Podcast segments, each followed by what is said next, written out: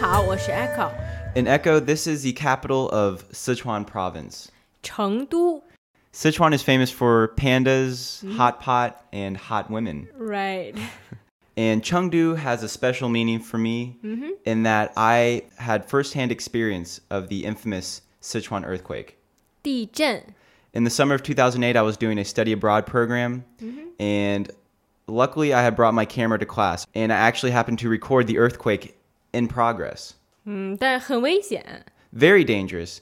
And this was my first earthquake, so I'm very unfamiliar with earthquake safety protocol. 嗯，所以你没有椅子。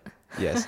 Uh, everything happened so fast that I didn't know what to do. I might have even been laughing running out of the building.